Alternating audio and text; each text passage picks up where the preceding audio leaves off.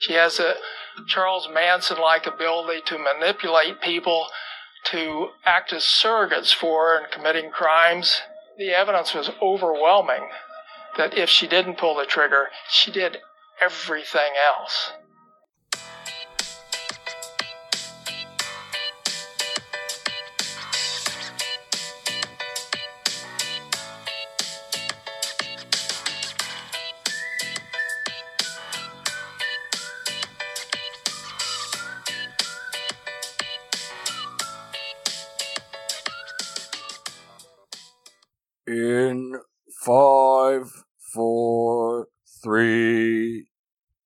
Everybody, this is Danielle, Oh, and this is Daniel. And this is Carla. and We are Hoosier Homicide. a true crime podcast by Hoosiers for Hoosiers, or for anyone that doesn't know what a Hoosier is. So I picture like two inmates handcuffed to chairs in a lobby at Wishard, where they're just like, Doesn't seem I mean, they got it. I'm surprised they took him to the fucking hospital at all because they have like a nurse station. There's always a nurse there, and take him to medical bay. Like, why are we taking him to the hospital? these are all good questions. He said that they were left alone for an hour and a half, during which she admitted to planning the murders, coercing Richard to kill the couple and being present in the house at the time of the murders. He's like, she told me everything, and I'm a trustworthy individual. I'm a child molester. And they go, yes. On August 22nd, 2002, Sarah Jo Pender was found guilty and sentenced to 110 years in prison. Such a young time. Richard Hull pleaded guilty to avoid trial. His defense was that he had been influenced by Sarah at the time of the murder, which was considered to be a mitigating factor. Like, oh, you poor, poor man. She manipulated. Manipulated. she manipulated your wiener, and you made bad decisions because of it. It's not your fault. Is it- It uh-huh, really uh-huh. shouldn't be. Mm-mm. You just you can't help it. They said all the blood went It's like to a magnet. It just starts drawing in. All the blood went to your wiener, and you were unable to make clear decisions. And I cannot blame you for that. we'll blame her. It's so stupid. He received two 45 year sentences, so like 75 years. So she got more time than he did. That's usually. Is that usually how it is? I don't know. It's he rolled. He got it. I don't know if he got a deal deal because that is. I mean, 75 years doesn't sound like a deal. But so he testified at her trial, or yeah, or he pled guilty and was like, "I'll do whatever you say to get the least amount of time." And they go 75 years. Okay. And then she went to trial though, which doesn't save anyone any time or money, so they stick it to him. Mm. 110 years, which every 12 hours is a day. But that does not matter because it's still Not a really long time. I fell apart. I had no understanding. Why? Why? You know, and I just kept thinking, you know, how can God let this happen? How can these people not see what has happened? And um it was so it was so surreal because I didn't expect it. Sarah's family was equally stunned. guilty on both counts. It, it just, I didn't understand it. they didn't know my daughter. And they called her something evil. And that is the furthest thing from the truth. At her sentencing hearing on August 22, 2002, the prosecutor even compared Sarah to the mass murderer Charles Manson. She may not have been involved in, in the deaths of as, as many people as uh, Charles Manson was, but she certainly had the ability to control people to commit horrific acts. But Sarah Pender remains adamant that Richard killed Andrew Cataldi and Tricia Nordman, and all she did was help him dispose of the bodies. I am willing to take responsibility for my actions. I have, from day one, I have. It's not fair that I pay for someone else's actions. And there's a lot of people just like me who did things that they shouldn't have done, but then they get convicted of things that they didn't do because they because they weren't perfect people. The only hard piece of evidence presented at Sarah's trial as proof of her guilt was the letter that she allegedly wrote. So saying, like, I just snapped. And coincidentally enough, she does end up on an episode of Snapped. uh, her boyfriend gave this letter to his attorney, who passed it on to Detective Martinez. Sarah, her lawyers, and her supporters have always said that Richard had manufactured the evidence to shift the responsibility of the murder onto her. Richard himself, in a signed affidavit, later recanted and admitted the letter was a forgery. Oh boy. No boy! Who saw that coming? But the problem is, you had like an examiner person go, "I went to school for this," and I say it was real, and he's like, "Nah, man, like I, I had someone write that." She's like, "Nope, Uh, nope, my degree says otherwise." In it, he explained that while he was detained at the Marion County Hilton, he showed samples of her handwriting to fellow inmate Steve Logan and asked him to write the letter for him, since Logan wrote more like a woman, more feminine Yeah. handwriting. Yeah. In return, Richard would provide protection on the cell block for Logan, who was a small white dude. So, yes, he was an effeminate and could write very neatly and copied her handwriting so well that an examiner, trained person, went, That's the same shit. It's the same. So I was like, I would give myself a pat on the back if I was him. Like that you beat the experts. By producing the forged letter, his goal was to get a shorter sentence. Okay, on May 4th, 2004, when he appeared for resentencing, uh, Richard admitted that he was never concerned about the people he killed and said that Sarah was not present when he shot the victims. She helped, he said, after the fact. However, the court found the notarized affidavit as an aggravating factor in which he admitted the forgery since it contradicted his earlier testimonies. So I made this letter and I made this tiny white dude write a fancy feminine letter and you guys bought it hook, line, and sinker. So, but now, I don't know, it's been three or four years. He might feel bad about it, railroading his girlfriend that got more time than he did. And he's saying, I want to sign an affidavit, which is an official document, saying I might have for sure lied. And this is Steve Logan. He's a tiny white dude. He wrote it. He has And- feminine hands. right. And so I had soft. him do it. Yep. And I protected his skinny ass, and we're friends, and it's fine. It's fine. but If this was the two of you, you would be like, Who has the worst handwriting here? I need you to make it look like my wife's. like you can't, you can't do it. We t- we make fun of me in the last episode too that it was some like foreign language. I was like, it's drunk at the same time though in a foreign language. So, but they're like, we don't appreciate you getting on the stand and lying in the first place. So, I, I see that. hmm Mr. Hull appears to have committed perjury in an effort to help his co-defendant manipulate her way out of a criminal conviction for the very serious offense of murder. So they're like, Not like the way you said the judge then increased his prison time to 90 years for lying on the stand. That did not go. The no, way he he's thought like, it was going to go. well, Whoopsie, whoopsie doodles. shoots. Shoot, oh, peanuts. She'll say that too. peanuts. ah, pickle nuts. Pickle nuts, that's another one. We're gonna make pickles. Dad's got a lot of cucumbers going. you guys are disgusting. What are you gonna do with one of them cucumbers? Make it into a pickle. Definitely, um, I would just eat it as cucumber. Yep. Danielle's favorite game is hide the pickle. No, it's not. Well, I don't know. I could make a you could make an argument for that last night. Can you tell Carla? Made that noise when I pulled out. Can you tell Carla the joke that your brother said on speakerphone, unbeknownst? when he was leaving work yesterday, he called his wife, and when they were on the phone, she said earlier in the day she slipped and went down on the rocks pretty hard. Ah. Yeah, and my brother blurts out, "Well, at least I'm glad to hear you're going down on something." Unbeknownst to him, he had it. She had it on speakerphone. Her mother, her father, and her sister were all sitting right there. Daniel wouldn't be sorry for making that joke. no, joke. I would have been like, No. "That's stupid." Your parents would have laughed. yes, but they did. They laugh at that joke. Probably not. Probably not. Probably not. I would have said Daniel. It gotten real high pitched.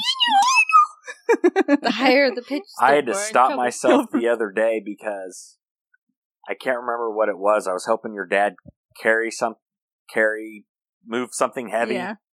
and he said, "That's big." I said, "Thank you," and he goes, "Wouldn't know." And I started to blurt out, "Well, your daughter does." Yeah. No, yeah, yeah. That's why it's so creepy when people say, "Oh, we're trying to have kids." Like, so you're fucking on the regular. That's awkward. That- that you I just don't said like that either. No, no. We're trying. We're actively trying. We're banging it out every other day. Just so you know. Like, weird. It got weird. Anyways, back to this. So he got extra time for lying on the stand. It did not benefit Sarah whatsoever that he went through all that trouble. Sounds like. Yeah. Even though the only fingerprints found on the letter belonged to Richard and Logan. Like her fingerprints were not on this letter at all. But it's her handwriting. She must have got gloves, you know, they pass out gloves to inmates. I have writing gloves, yes. writing gloves. if you're left handed, you need writing gloves. I don't know. Oh. Our kids I'm gonna find out. stupid and I'm not left handed. left handed scissors make me so angry. also, most of the 80 letters sent by Sarah were in cursive writing. The alleged self incriminating letter was printed. no. Yep, so that's just bad. That's just bad business. While Logan has always stopped short of admitting he wrote the letter, he has testified that Richard showed him letters written by Sarah and also asked him to write some sort of letter as a way to reduce his charges or sentence, something, something, which Logan claims he didn't do. He's like, well, he showed me all the writing and he asked me to do it, but I didn't. He just protected my ass out of the goodness of his heart. Oink. What? Yes. wink? Floyd was sentenced 11 days after he agreed to testify against Sarah Pender. He was released in 08 and committed a rape within months of being released. See, the winners yeah. just Oh, come and go. Like, yeah, the child molesters and rapists can come in and out as much as they want. Like, you learn your lesson this time, right? You did a whole six months in jail. Like, yes, sir. I'll Uh, learn my yes, sir. lesson. Yet there are people in jail for longer Mm. for selling weed, which is now legal in many. Truth. It's bullshit. That I I'm yep. In 06, Detective Martinez moved to Idaho, where he worked for the Ketchum Police Department. That same year, he had to hand over his regna- resignation following an evidence mishandling scandal. So there's something with him that Richard was like, look at this letter my shitty girlfriend wrote. but it doesn't have an envelope. So how did she mail that letter? Like, we talk about this in the other episode. If I'm incarcerated at one facility, but they might, maybe they're both in the Marion County Hill. Nope, nope, they've been convicted. Nope. If I'm incarcerated at one facility and Daniel's incarcerated at another, I cannot address to Daniel at the Pendleton Correctional Facility from Danielle at the Indiana Women's Prison. They'll go, no, no, no. Inmates don't get to correspond like that. So I gotta mail it to Carla. Carla will turn it around and mail it to you. And then back and forth. That's my understanding of this because they, you're not supposed to, like, that's how I remember it when I was in prison. And I wouldn't When do you were that. in prison, Doing that time every Thursday for six hours. she would write to you and send it to me. Dear Carla, I miss your body. You're for sale. I'm like, you're, You're fucking smart. sicko. Dear Carla, have you ever wanted to try coprophagia? No.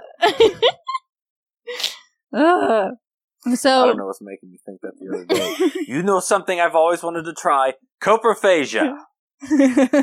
I explained to somebody at work yesterday what that well, was. now I have. Yeah. To, I don't remember. eating poop. No, Yep.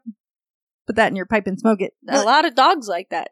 Yes, I've- I, that's what- grew, I grew up with dogs. That did that, and you tried to put hot sauce on their poop. You Yeah. tried No, you just seasoned it for them. well, it, that's what the vet told my mom to do. and we had this basset hound named Lydia, and her fat ass comes waddling in, licking her lips, and my mom said she looked up at her like, "Hey, you got any guacamole? and some chips. Some chips?" you literally made it a you know, gourmet poop. Yep. There's some shit. There's no envelope with this letter. How did he just magically get it? You know, it's just weird. And, and then the letter's kind of like gone one day. And even though he's had it like four years in his cell, it just doesn't make any sense. On top of it, she didn't write it and her fingerprints are not on the letter, but it was used as crucial evidence in convicting her. It's kind of. In April 2007, Sarah submitted a petition for a writ of habeas corpus, which I looked up because I forgot. I I can't keep these things straight. requiring a person under arrest to be brought before a judge or into court, especially to secure the person's release unless lawful grounds are shown. Okay, so I'm being held unlawfully. And they're like, funny, because we convicted you in a court of law, which makes it lawful. See doodles. Oopsie. Over a year later, her petition was dismissed. She later wrote, Once my appeals were exhausted, I had no hope left, and I chose to create my own justice. I served the equivalent of 21 years of my sentence, and I felt like that was enough. So she decided she'd done enough time, and then I don't want to be in prison anymore. When there's a crime committed and you're not a suspect, but you run anyway, that makes you look guilty. guilty. Like, don't do guilty shit. So when you escape from prison, It makes you look guilty. Guilty. okay, so Sarah Pender escaped from Rockville Correctional Center, a maximum security prison 50 miles west of Indianapolis, almost directly west. Because I looked into how far, if I got a job there at one point, how far I would have to fucking drive from Plainfield to Rockville. And I thought, Daniel is not going to go Uh, for this. 30 minutes 30? from Plainfield. Okay. Probably. Maybe that's why I was looking at it. It wasn't so bad. Okay. I just like that you know me so well Mm. now that you won't even ask me dumb questions. Oh. There's like a scale away of like, how dumb is then we just don't tell you. Anyways, yeah, I'm used to that. on August 4th, 2008, with the aid of a prison guard, Scott Spitler, and former cellmate Jamie Long, at the time of her evasion, Scott had been a corrections officer at Rockville Correctional Facility for five years. The previous month, he had been placed in a pretrial diversion program for a misdemeanor charge of battery, so he probably punched an inmate. Although he was married and had children, he was also engaging in an ongoing sexual relationship with Sarah behind bars. In the other episode, I mentioned you cannot sleep with an inmate. They are property of the state. They cannot consent. It is rape. That's the laws. Even if she's like, I'm the femme fatale of the story. And then again, the guys, they're like, it's not your fault. She manipulated your wiener. It's Again? your- yeah, this, yeah. It's not your fault. They run with this. It's the only argument they have. Okay. Jamie Long was an older married woman. I think she was married to a pastor or a preacher of some sort. She had a criminal history of two felonies and 12 to 15 other convictions. You could, we could never know how many. but that sounds like a lot, though. Both women had met in 07 while they were inmates at the Marion County Jail. They formed an intimate relationship, and Jamie referred to Sarah as her wife, even though she was married to a man on the outside. Well, they served time at the Indiana Women's Prison in Indianapolis. Sarah reportedly planned her escape with a cell phone provided to her by the prison guard Scott. If you get caught with a phone in prison, I think it's a C, a class C felony. felony. Yeah. A misdemeanor? Oh, I don't know. They don't like it. They don't like it. And did it happen No. at Plainfield one time that someone tossed a bag of cell phones over the fence or some shit? Ooh, Maybe. I feel like I heard that. That's exciting. And it's like you don't want to be the person to recover that because if you turn it into the guards, you're gonna get the shit kicked out of you because Yeah. someone is waiting on them cell phones and be Mhm. like, I saw nothing, I heard nothing. Yeah, it's not. It's not worth it. Mm-mm, don't turn in. Just walk away. Just walk away. That's my prison advice. so he brought her the cell phone, and she and Scott agreed that he would be paid fifteen thousand dollars to help her escape. Fifteen thousand dollars from an inmate. I was like, where you get that money from? Like, where where is that money coming Yeah, from? why didn't you spend that on a lawyer? Yeah, I'll be like, does someone just be like, I will give you fifteen thousand dollars? Okay, I'm like, I don't have fifteen thousand dollars. Nope. Nope. But that's the point they make later. It's like, well, he was manipulated by her vagina, and they're like, nah, man, he was getting fifteen thousand dollars in his own mind, not the vagina. Mm-mm. That was just like side business. Okay. so on August 4th, Pender went to the facility's gymnasium where she changed clothes, hiding her prison uniform above the ceiling tiles and putting on civilian clothes that Scott had given her. They wear khaki. A lot of khaki. Khakis. Khakis. She then walked toward the fueling area where they had agreed to meet. He told her to get in the van and hide under the seat. He then drove to the prison's gate where he knew out of experience that a guard would not search his vehicle. Mm-mm, that's your job. Coming and goings. You might have cell phones in there and passing them out to the inmates. Scott dropped her off at one of the facility's parking lots eh, where Jamie Long picked her up and gave her 140 bucks and drove her to Indianapolis and said, Be free. Fly. I'm gonna take fly you to the busiest city nearby. and you Be can free. Be free. Yeah, but 140. I mean, yeah, you could do that. Yeah. An inmate count revealed that Sarah Pender was missing. Hmm. Hmm. So I think they do it three times a day. Duck. Like, Duck. Doug. Yeah, they have a clicker. Duck. Click. click. Uh, Mom called it a bean counter for- for people going into Meijer or Menards now, like when they were keeping track. A track. bean counter? A bean counter. I used Mhm. to use I those. heard that. Yeah. I used one at the test truck. It's what you Oh, did. to, it's what you did to count your beans. hmm I wasn't never really sure why I used it because I every time I it was just guessing. Guessing. I there was no rhyme or reason, but I would click I it. was getting ready to say I've noticed that before, like getting on rides and they get a bunch of people. You see someone they're going. "Duh, duh, duh, duh, It makes you look official. Here's the thing. for smart people. They're like, here's your ratios. Mm-hmm. This is what you should be doing. And I'm my brain is like, I can't do that. Uh-uh. So I would just do the click click and then like hope for the best. Hope for the best. Click, click, hope for the best. Uh, and that's not what you want to hear when you're being sent off on a ride. Hope for the best. Yeah. Okay, they do count like morning, afternoon, or, and like I think at night while you're sleeping. Like they got to be able to see you in your cell. You can't be buried under your covers. Um, so they'll they'll notice right away when someone's missing. They will, and the prison was put on maximum security lockdown. No one in or out. No fun for anyone. No visitors. No cell phone deliveries. Nothing.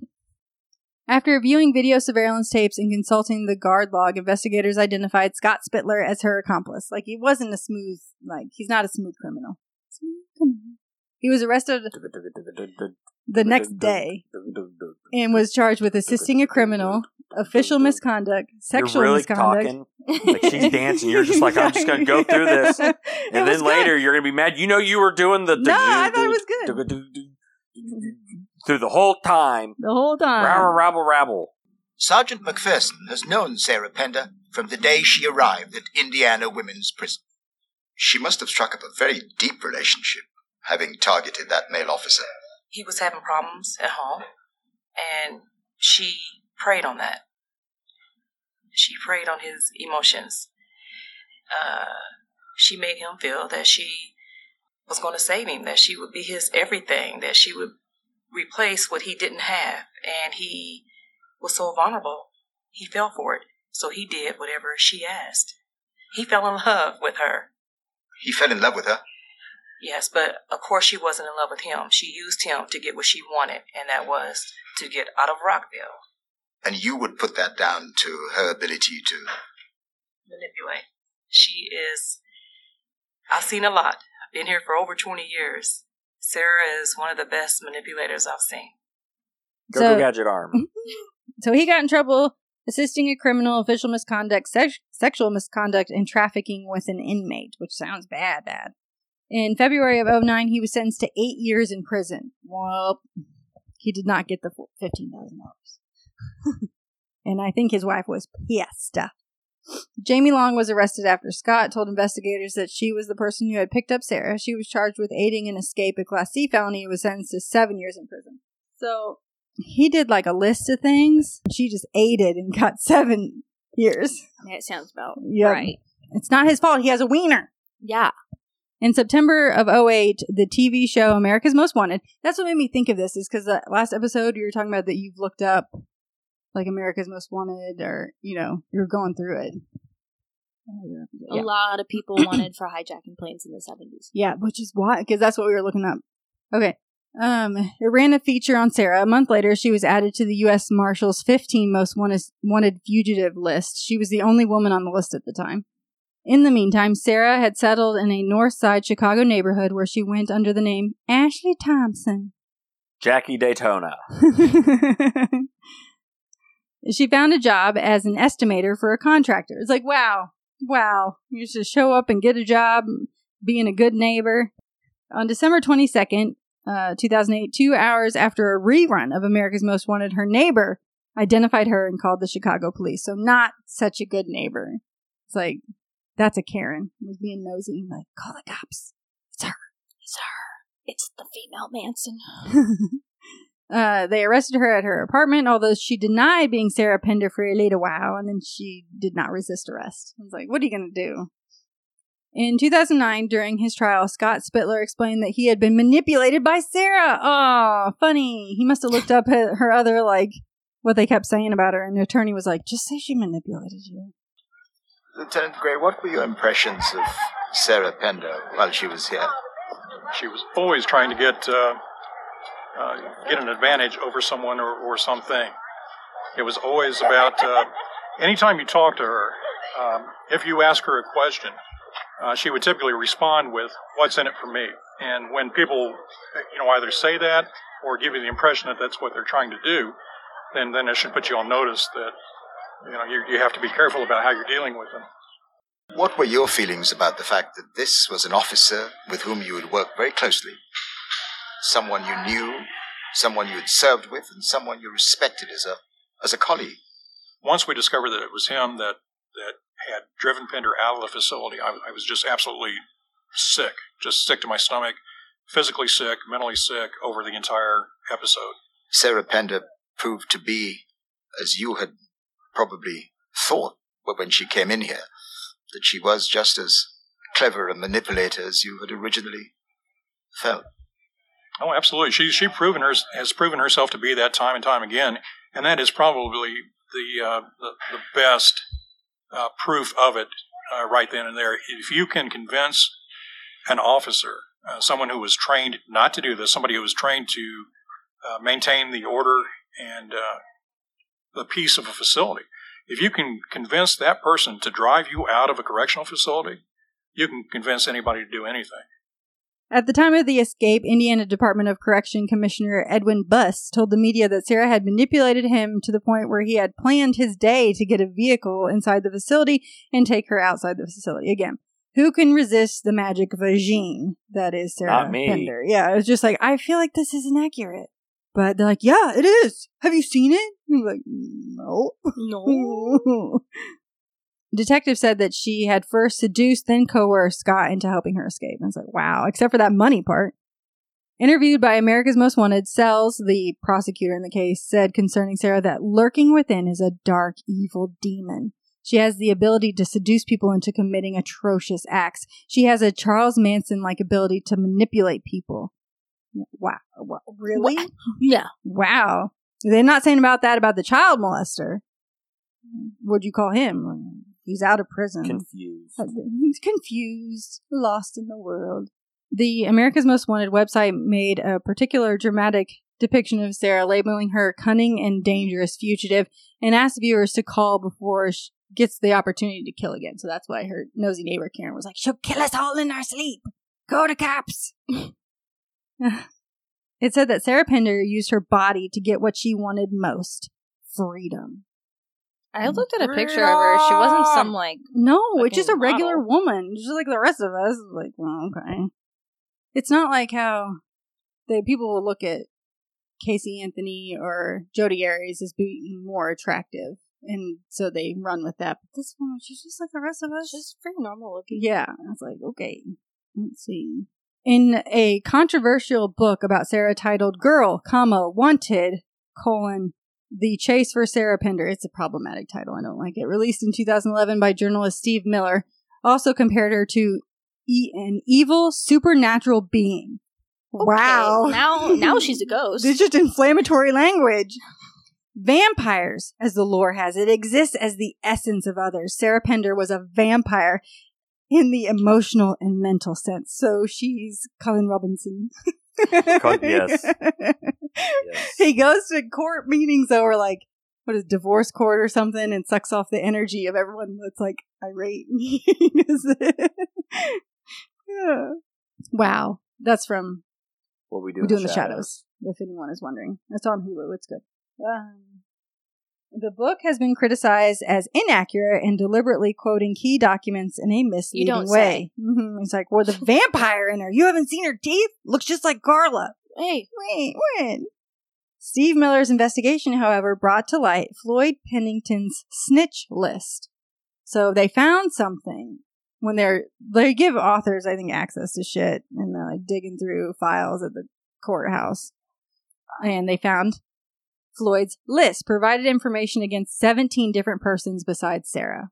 He wrote, I will help to make buys, wear wire, talk on phone taps, or whatever I have to do to make bust on all these crimes.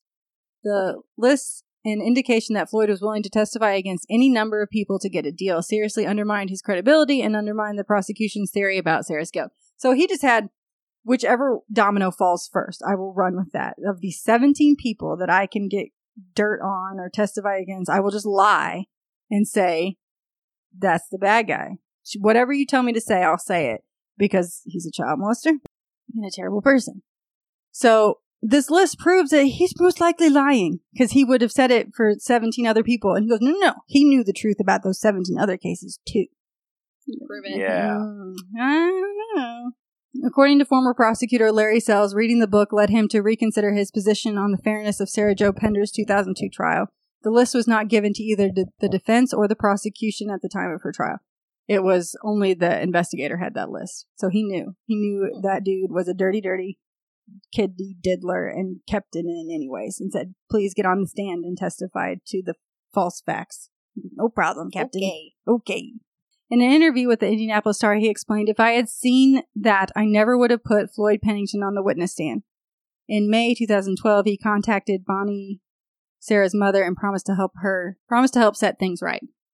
So, I wonder if I've got some audio. I did put some in the other one, but he actually feels really fucking bad about this. That he railroaded this girl, calling her Charles Manson, and all of a sudden he realizes, oh, I made up evidence against her and put a child molester on the stand and took his word as being truthful. And it turns out it was all bullshit.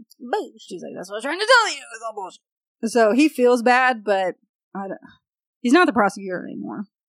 Sarah has written that the media, including America's Most Wanted, has selectively used facts in order to manipulate the viewers to believe I am a degenerate, dangerous criminal in return for sensational story and higher ratings under the guise of bringing justice. She's actually a smart person, I think.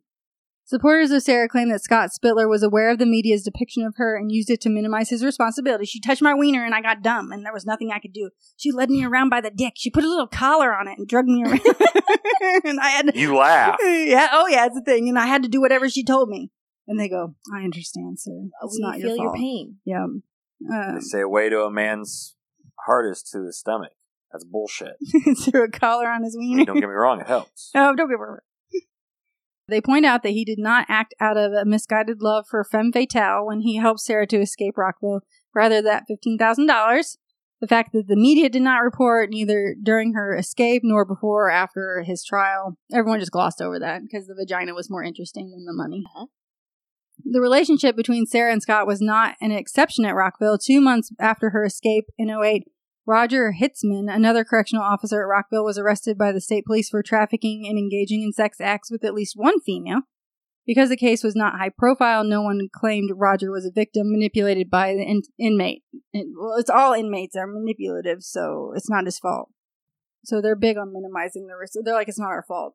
They also hire a mass murderer, Stephen Kazmer Kazak, and we should talk about him. I forget what he did. I don't know if it was a mass shooting. It might have been at a school.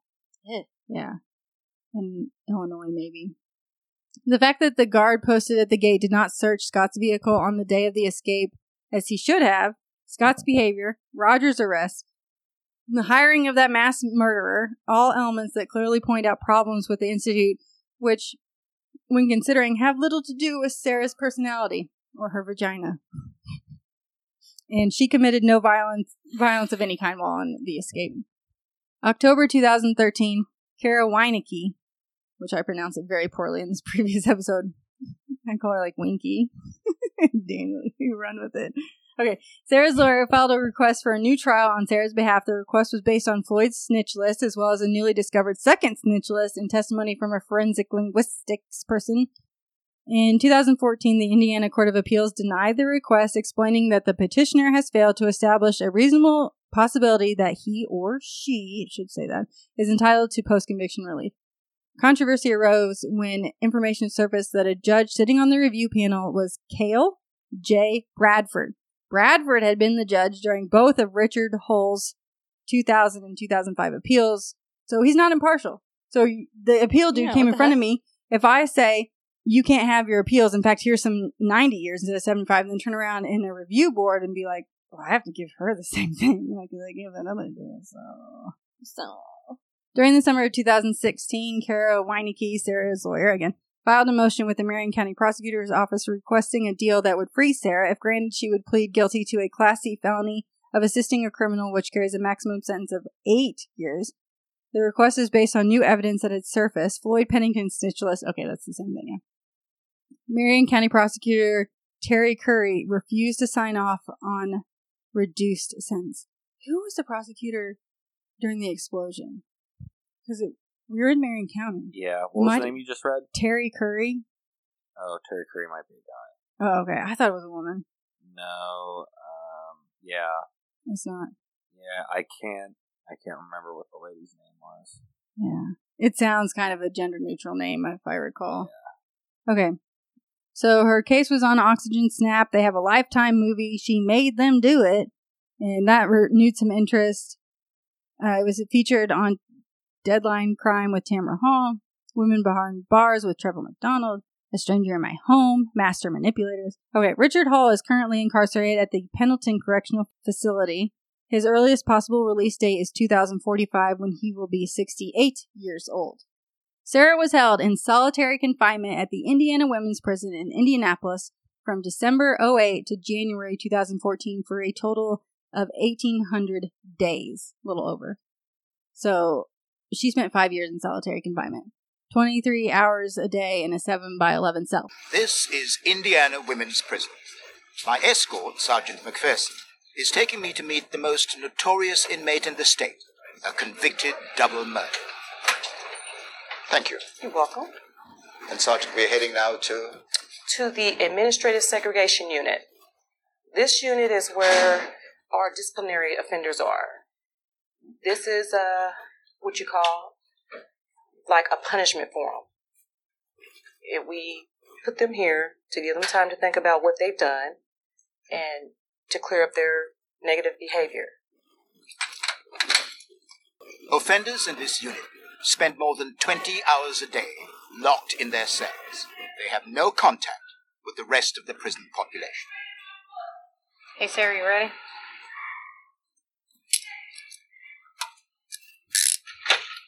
Sarah Pender has been in this segregation unit for nearly five years. Why do you think that they have given you this long sentence, as it were, in segregation unit? Because I embarrassed them. How did you embarrass them? Um, well, I escaped from what was supposed to be a maximum security prison. How did you do that? Uh, an officer aided me. Um, he, In what way? I he.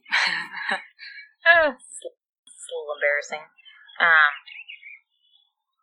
uh, he drove me out. They have these transportation vans that come in to get fuel. They have like their own little gas station, and we planned it so that when he came in to get fuel, then I came out and got in the van. How did you manage to persuade an officer Well, I didn't actually. to take to take you out? I didn't actually ask him. Um, yeah, I know. It's uh, I was having uh, when I was planning my escape, I planned on doing it by myself, and uh, but I needed money, and I didn't want to ask my family because I would have to lie to them about what it was for. So, in order to make money, I worked with this officer who would traffic in contraband, and then um, my friends would sell it for money, and then I would get the money to save up for my escape. And uh, so he was making a lot of money because I was paying him very well to do this. And um, he found out that I was uh, planning an escape and uh, saw an opportunity to make more money. And so he said, What if I could just roll you out of here? I said, That would be worth my while. And, uh, and as a side note, I also had a sexual relationship with the officer, and that came out when I when I uh, escaped, and that was very embarrassing to the department. I think I'm beginning to understand why the authorities have taken such a strong line on your case. Mhm. Um, because you, you mentioned it was an embarrassment. I think it was a huge embarrassment for them. Yes, I and the only explanation that they've given my mother for why I am in here is that I'm quote too smart for their facility. So I've seen hmm. her. That this makes me famous. So I was in the special Okay. the special needs unit was directly across from the hall from the solitary the shoe, I guess is what they call it. So it's just this long hallway with a bunch of Send of him to the shoe. a bunch of doors on each side and no one's ever out except for one inmate at a time and they're always in red so you know that they're high risk because she escaped so that's why she's in red Yeah, That'll do it. and it's a punishment thing and usually it's like six months for a punishment she was in there for five years That doesn't by seem like years. right. So in 2000, she got a, they moved her out in 2014. So I was there in 2012. So I knew she was in there, and I'd seen her a couple times. You're never without handcuffs. There's always a guard with you. I think even when you shower, there's a guard like right next to you, and it's very cold in that unit too. So it's like she's just alone all the time, and I don't understand why she needed five years in solitary, and I don't. It, I just don't understand, and that's cruel and unusual punishment. The child molester gets out, but we're gonna put this woman in solitary. I don't This understand the shit we're talking about. Come people. on. It's just so simple. Wow. At Indiana Women's Prison, it's morning recreation. It's a chance for inmates to make friends and cultivate relationships, which can be a desperately important part of prison life. The most troublesome offenders have few opportunities to do that. They are confined to this segregation unit. They have one hour out of their cells and are escorted, shackled, even to go for a shower. Sarah Pender's cell faces that of her friend, armed bank robber Desiree Hancock. Put your arms back out here. This one? I heard you tighten it up after I put it on you. All right, step back. Sit down. But I notice you're opposite Sarah Pender. Yes, I love her. That's one of my very good friends. Very good friends. She, I would like to give her a lot of credit for partly the woman that I am today. Like when I get ready to show out or I get ready to snap because this place will take you there, she'll be like, Desiree, shut up. or shut up, go sit down. And I'll go sit down. I'll calm down. In a place like this, friend is not a word that you just throw around. It's not something that you just say because women are very vindictive creatures and they're very fake and they're very just catty. They will smile in your face and they'll just be like, hey, and I just hope nothing but the best for you. And then you turn around and they done blue slipped you like 35 times and trying to get you and your girlfriend separated. How close do these relationships get? You mentioned women and her Oh, girlfriend. That's a, oh. it's a pretty, pretty, get pretty deep. pretty, pretty deep. pretty deep. They get pretty deep. A lot of women don't come in here gay. I'm, I wasn't when I came to prison, but I am now. And um, You are, you have become hmm Yes, yes. practicing gay. Is that? Yes, yes. I'm a lesbian. Uh-huh. Yes, I am. Um, But you, you, you discovered that, or you became that became when that you here. here, Mhm. when I you was came to married this. three years before I came to prison to a man. And, Okay. Um, uh, it's just I don't know. Loneliness is what started it, and then I don't know. One thing led to another, and uh, it may seem fake on the outside, but emotions and feelings are real. And you have had such a deep relationship Mhm. in I've this. had two, two great loves. I've had a a dozen relationships, but I've had two great loves, and I have in this prison. hmm And I will say that I damaged both of them. I damaged both of them. How did you do that? How did you Just damage both of them? being a cheater, a liar. Just, um, it was like being a cheater a liar. Like when you're in a relationship, it's like being a kid in a candy store. It's not just one. Girl. It's not one girl. It's seven hundred and forty girls. So, and out of seven hundred and forty, probably only forty ain't gay. the rest of them, this is the gayest place on earth. the rest of them are all gay.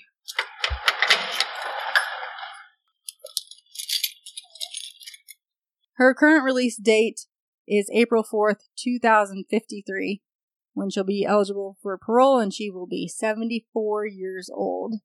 She was transferred back to Rockville Correctional Facility in January 25th, 2018. So they moved her out of Indiana Women's Prison probably after they moved her out of solitary. She might have been a little more high profile there than maybe. I don't know. So, what did this other podcast have to say? Like, they were like, "Yeah, she's the cold-blooded killer." Yeah, like she bought. I don't, they were him hoey him hoey. Um, that she knew knowingly purchased that gun, and then that night it was used. I don't disagree with that, but I don't know. I Yeah, just- sometimes I just feel like the person who pulls the trigger is more. Uh, yeah, he got less time than she did. Uh, Well, he ended up with almost as much time. But so she bought the gun, so that means she knew what it was going to be used for. And I was like, I think that is not true all the time, because he could have said, "Buy me this gun." And she was okay. He could have said anything. We need Mhm. protection because I sell drugs. That's what my thought was. I need a shotgun because it's a home. I'm going to defend my house from people that want to steal our drugs or our money. And I would have said, I'm 21 and I'm stupid. And I would have gone, Yeah, that okay. makes sense. Yeah. Yeah. Like, okay. So it's against the law to purchase firearms for felons. Don't do that. So she knew that, but still purchased it, and then wasn't there when they got shot, but still, but then helped load the bodies. And she's like, I was terrified, and she goes, "Oh, I I couldn't think straight. It was just I was scared to death of him because he had just killed two people, and it's like, and he's a big dude." And she's like, I just remember getting blankets. He kept, and she goes, anytime I would say anything, he would tell me to shut the fuck up, get in the truck, you know, do what I say. And she's like, yes, sir. And you're saying that she couldn't be that much manipulated by him for only after two months. Like it, they were saying that it couldn't be domestic violence. He couldn't be that persuasive of her. They've only been together two months. I was like, nah, man. No, No, it, no. it can happen right away. It's just, besides the fact that he was scary looking, he couldn't manipulate her that amount of time in two months so quickly, but she could manipulate him as the process in two months, that amount of time. Women are evil. Yep. Yep, that's what it is. Yep. They shouldn't be able to vote. Nope. I'm just Take it away. I agree. they vote with their vaginas. It doesn't make any sense. but then we're so smart we can manipulate everyone with our vagina. It just is like you can't have it both ways, guys. You can't have it both ways. I kept hoping to get to the bottom of the Sarah Pender story. Okay. The thing that I have always got from the conversations we've had before is that you are not typical of the people in this prison environment generally. Would you agree? I would. I would. I um I have a wider worldview and I think that um I've been able to glean more wisdom than the typical person. Uh, I'm generally more educated. I have about I have five years of college. Um, Why did you choose the path that ended you up here? it was an emotional attachment to someone who, when I found out that he dealt drugs, that I accepted it because I didn't want to lose him. So, so at every stage you were aware of where that codependency was taking you. Yes, I went into the relationship with my eyes open. However, I was very, very naive, and um, I never thought that it would bring harm to me or anyone that I loved. And um, like most women, I thought that I could change him. The bare fact of the matter is that you purchased a gun which was used in the killing of two people. Did you think about the victims um, of the people who were killed in this this crime? think about them all the time. Nothing more about their families. The woman had three kids. Patricia, she had three children. And uh, despite the fact that they were both felons, drug dealers, it doesn't matter. They were still people and they have families that love them just like I have a family that loves me. And they can't ever get those people back. What did you think when you heard the judge or the prosecutor pronounce a sentence on you? So you, you were given a very long, two very long sentences. Yes, I was uh, given 110 years. 110 years. What were your emotions on hearing that dreadful sentence? Disbelief. Why did the jury in the end conclude that you were directly involved in the murder of two people?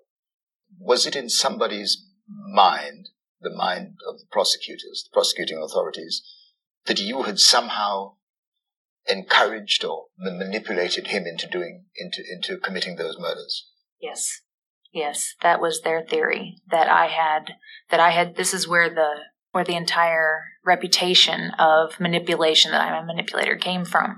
The prosecutor had um, went forward on the theory that I had manipulated Richard into murdering the victims, and his theory was that I wanted them out of my house.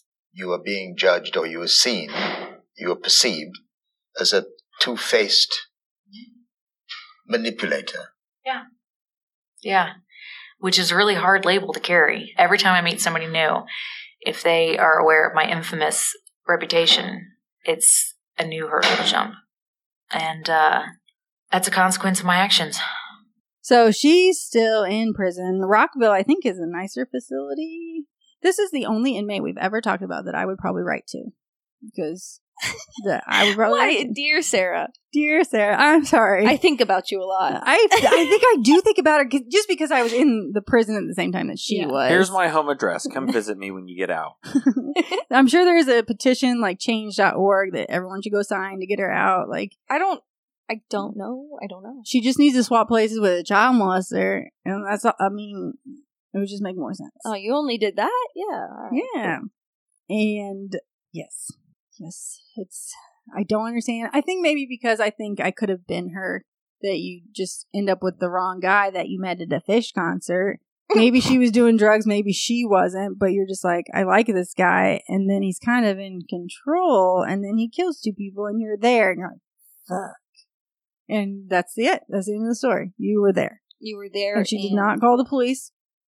And she went to work the next day and it was like, I'm not telling you. So she's at fault purchasing a firearm, helping dispose of bodies. That's bad. You shouldn't do that. And not calling the police. But when do, when do you call the police? At what point do you not get in trouble?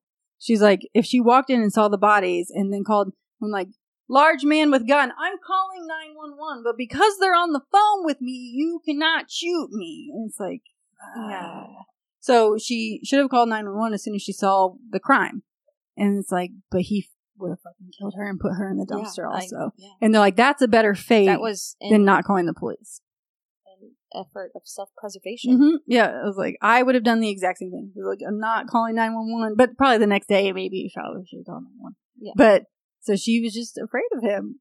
She's still using her vagina though, because she has female wives. You know, she's got wives in prison too. And I think the one, the Jamie Long woman, kept coming to see her, even though they got. I think she got out maybe, or they were both in Indiana Women's Prison together. So mm-hmm. they were like girlfriend then. So you know, it's interesting. The couple like, watching inmates is an interesting thing. You're my girlfriend now. Yep, there's some of that. Prison bitch. Yep, there's some of that. And but they're usually, I mean, there's some bickering, but they're usually just old plump women going out for their walks. Don't say plump.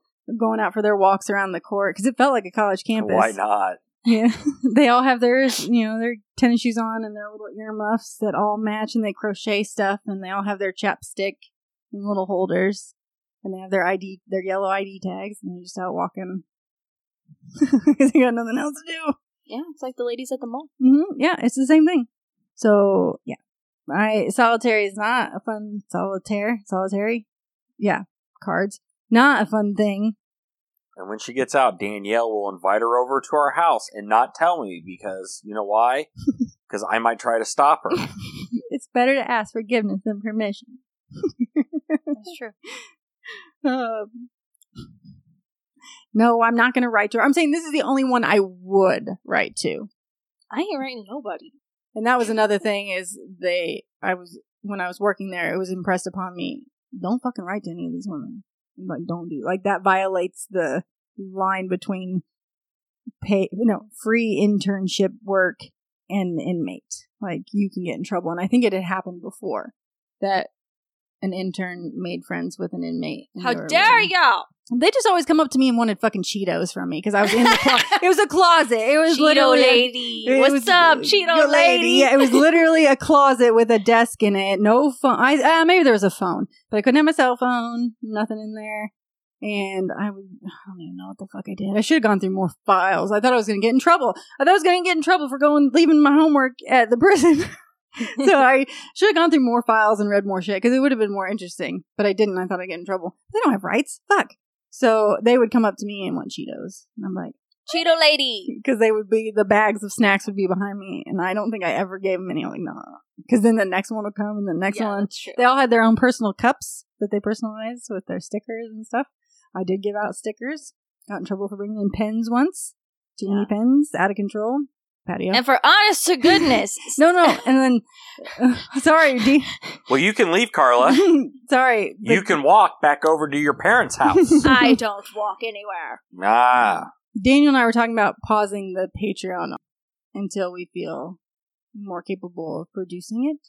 So we don't want to charge anyone. I think they can still have access to the episodes, but we won't like the ones that have already been there. Okay. Well, there's Updates one other issue soon. that I want to talk about here. what? I'm just being Oh, shit. I was like, Actually, I want to talk about my own issues. Hmm. So I'm just kidding. it's a therapy microphone, I have issues with leaving my homework. So, mom bought me a bunch of stuff on her credit card and wants me to pay her back. you texted me. that- Excuse me? I texted mom two hours ago and she hasn't responded, and it's unacceptable. And I It's was against like, the rules. It's against the rules. And I was like, she's fired. And then I was like, she texted me, and you're like, she came over. It's fine. I was like, anyways, you keep your face out of my mom's face. Didn't she say that last night to you? Oh yeah, Mm, she keep- didn't appreciate me getting close to you. Yeah, keep your face out of my mom's face, motherfucker. All right, tell them where to find us. Um, Instagram and Twitter at Who's Your Homicide. We also have Facebook. That's pretty much it. Yeah, Um, we're on all the podcast platforms. Minutes of fun. Yeah, I feel good about things. And for honest to goodness, Stay out of the corn.